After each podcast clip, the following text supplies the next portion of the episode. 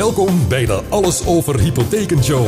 De podcast waarin actuele ontwikkelingen op het gebied van hypotheken worden besproken. Voor iedereen die zich oriënteert op het kopen van een huis. Met plaats voor discussies, vragen van luisteraars en hier en daar een kwinkslag. Hey Natasja. Hi Hergen. Ja, daar sta je dan. Ja, ik uh, mag het uh, vandaag uh, overnemen van Meerte. Ja, je zit met een grote dikke buik thuis en nou, je hebt grote schoenen om te vullen. Ja, ik voel de druk hoor. dus ja, Hergen, waar gaan we het eigenlijk vandaag over hebben? Want Prinsjesdag is net geweest. Ja, is dat misschien een leuk onderwerp voor vandaag? Ja, daar gaan we uitgebreid bij stilstaan. Uh, vooral wat dat gaat betekenen voor uh, al onze luisteraars en, en woningkopers uh, in 2023. Wat, wat is nou uiteindelijk effect daarvan? Ja. Dat wordt gewoon het hoofdonderwerp vandaag. Ja, ik ben ook benieuwd, want dat is natuurlijk voor onze, ja, alle woningzoekers is dat erg belangrijk om te ja, kijken. En mensen met studieschulden of ja. als je wil verduurzamen, dan staan er interessante dingen in. Hypotheken in het nieuws. Makelaarsland, dat is natuurlijk niet een hele kleine makelaar, die had wel een interessant berichtje. Uh, daar stond namelijk in dat voor het eerst uh, sinds uh, lange tijd er meer onder de vraagprijs wordt geboden dan erboven. Dus ik geloof dat, dat, dat er iets van 10% van de mensen die bieden precies de vraagprijs. Dus het kan een soort breekpunt zijn. Dat vond ik wel interessant. overigens dat geldt niet voor als je in een grote stad woont, zoals Utrecht of Rotterdam of Amsterdam. Want dan moet je nog steeds gewoon uh, flink overbieden, anders dan lukt het niet. Ah, ik zie het wel uh, bij klanten die ook in de Randstad kopen ook gebeuren dat ze kunnen onderbieden. Dus het is niet voor alle huizen dat je moet blijven overbieden. Maar ja, het gebeurt inderdaad nog steeds wel. Kijk, ik, uh... ja, nou, dat is mooi of goed nieuws lijkt, lijkt me nou voor woningkopers, starters. Dat ja. uit de eerste hand nu blijkt dat je ook gewoon kunt onderbieden of, of je hoeft niet altijd over te bieden. Nee, nee zeker niet.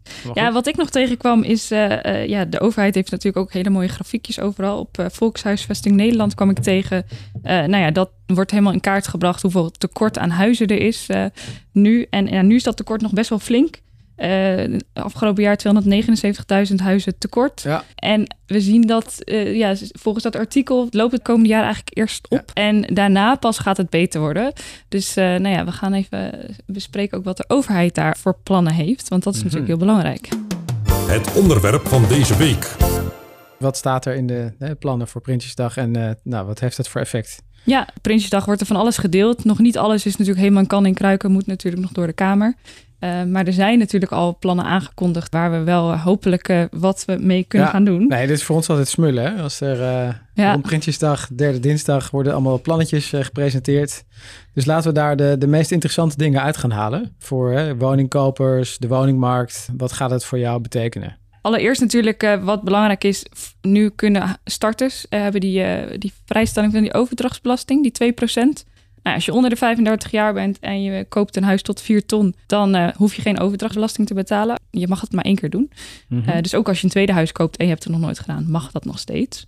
Uh, volgend jaar wordt het verhoogd, wordt het naar 440.000 euro verhoogd. Omdat natuurlijk ja, ook die, die prijzen wat ja. dus als je nu een huis gaat kopen en je zit tussen de 4 en 440.000 euro, 400, 400.000 en 440, kan je beter even zorgen dat je in de koopakte neerzet vanaf 1 januari overdracht. Precies, ja. ja dat scheelt je gewoon uh, flink... Uh, scheelt je zo weer 8000 euro. Ja, 8000 uh, piekjes. Dat is weer snel verdiend voor de starters. Ja. En uh, nou ja, we hopen ook uh, dat het uh, iets gaat helpen dat voor de beleggers de overdrachtsbelasting wat verhoogd wordt. Ja. Die was eerder veel lager. Dat.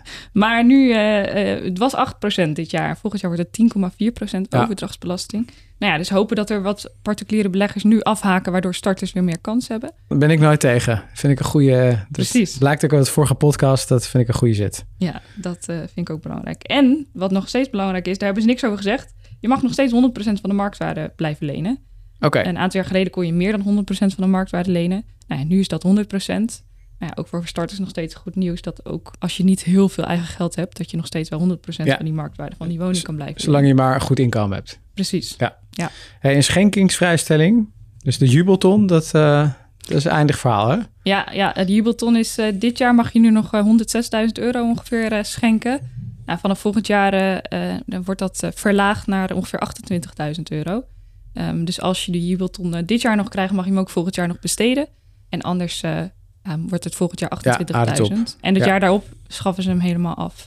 Ja, Ja, dat was ook al uitgebreid aangekondigd, dus nu wordt het ook daadwerkelijk doorgevoerd. Ja, ja. Ja, dat lijkt me ook duidelijk.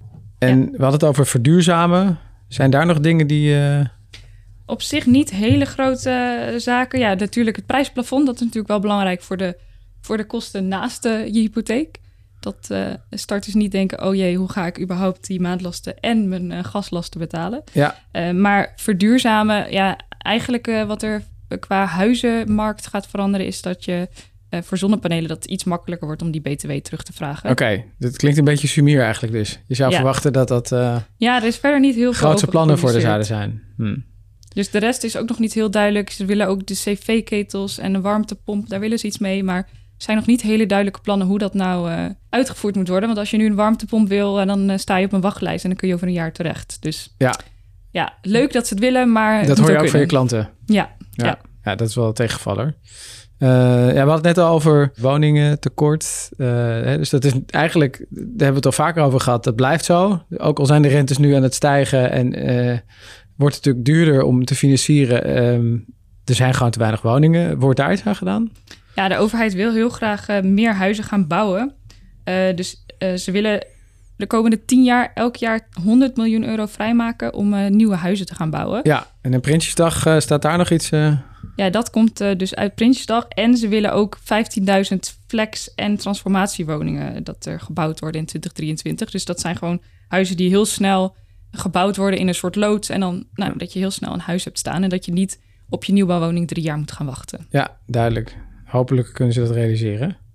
Dat hoop ik ook. En ik zag iets anders heel cools over een biedlogboek. Dat is ook iets wat al een beetje ja, aan zat te komen. Althans, uh, er was natuurlijk een hoop onvrede over niet transparante uh, biedprocessen voor als je een huis wil kopen. Ja, ja ik, we kregen wel vaak van klanten te horen dat ze alsnog werden overboden terwijl ze het hoogste bod hadden, maar dat aankoopmakelaars dan ergens achter de schermen nog met elkaar gingen praten. En dat willen ze dus nu transparant maken. Dus door dat uh, biedlogboek. dus dat je gewoon een transparant en eerlijk proces krijgt waarin nou ja, gewoon alle biedingen staan. En dat je dat ook gewoon terug kan bekijken. En uh, nou ja, dat lijkt me heel goed dat ze daar uh, iets mee gaan doen. Wat dat betekent dus dat je niet meer kan sjoemelen? Ja, dat uh, hoop ik dat dat betekent, dat je dat niet meer kan ja, doen. maar dat moet nog verder uitgewerkt worden. Ja. Maar ik, dit lijkt mij, dat lijkt me een goede zet. Het lijkt dat, me een goede stap in de goede richting. Dat het eraan zit te komen. En voor de rest volgens mij nog wat fiscale maatregelen. Willen we daar luisteraars ja, mee gaan vermoeien? Ik denk het niet. Iets met eigen woning voor dat iets minder zwaar meetelt. Ja, en de wethillen, heb jij zin om het uit te leggen? Nee, lijkt, lijkt, me, lijkt me niet leuk voor deze middag. Nou, dan slaan we het gewoon lekker over. Dus uh, komt een beetje bij, gaat een beetje af. Ja, dat is eigenlijk wat je elk jaar ziet, hè? Ja. Nee, dus ik denk het belangrijkste dat voor starters, hè, die uh, eh, 4 ton naar 440.000 overdrachtsbelasting, dat we dat weer tegenkwamen. Ja, en natuurlijk uh, die studieschuld. Ah, dat is een belangrijk Die zijn we allemaal vergeten. Ja, ja, want die studieschuld, uh, ja, heel veel starters die uh, hebben zoiets van, moet ik hem wel, wel of niet opgeven? Nou ja, je moet hem natuurlijk gewoon opgeven. Um, maar nu wordt er uitgegaan van de oorspronkelijke studieschuld. Dus ook al ben je vijf jaar aan het aflossen, heb je 10.000 euro afbetaald van je schuld met je normale betalingen. Dan nog wordt er uitgegaan van die oorspronkelijke studieschuld. Wacht even, dat, dus, dus stel je hebt uh, nou ja, flink geleend, 30.000 euro studieschuld. Mm -hmm. Je bent dan een aantal jaren flink aan het aflossen, het is nog maar de helft. Mm Dan wordt er nu nog steeds gerekend met die 30.000. Ja. En niet met wat je nu daadwerkelijk hebt. Nee. En dat komt omdat ze met een bepaald percentage rekenen met wat je dan per maand terug gaat betalen. En ze willen nu gaan doen het van de huidige schuld uitgaan. Dus wat je nu nog open hebt staan, dat ze daarmee gaan rekenen. Ja, dus dus een flinke verbetering. Ja, ik hoop dat uh, dat het percentage dan ook hetzelfde blijft. Want dan wordt het inderdaad een flinke verbetering. Ja, oké. Dus, uh, maar ja, dat is nog niet helemaal bekend hoe ze dat dan willen gaan doen en hoe ze dat meenemen.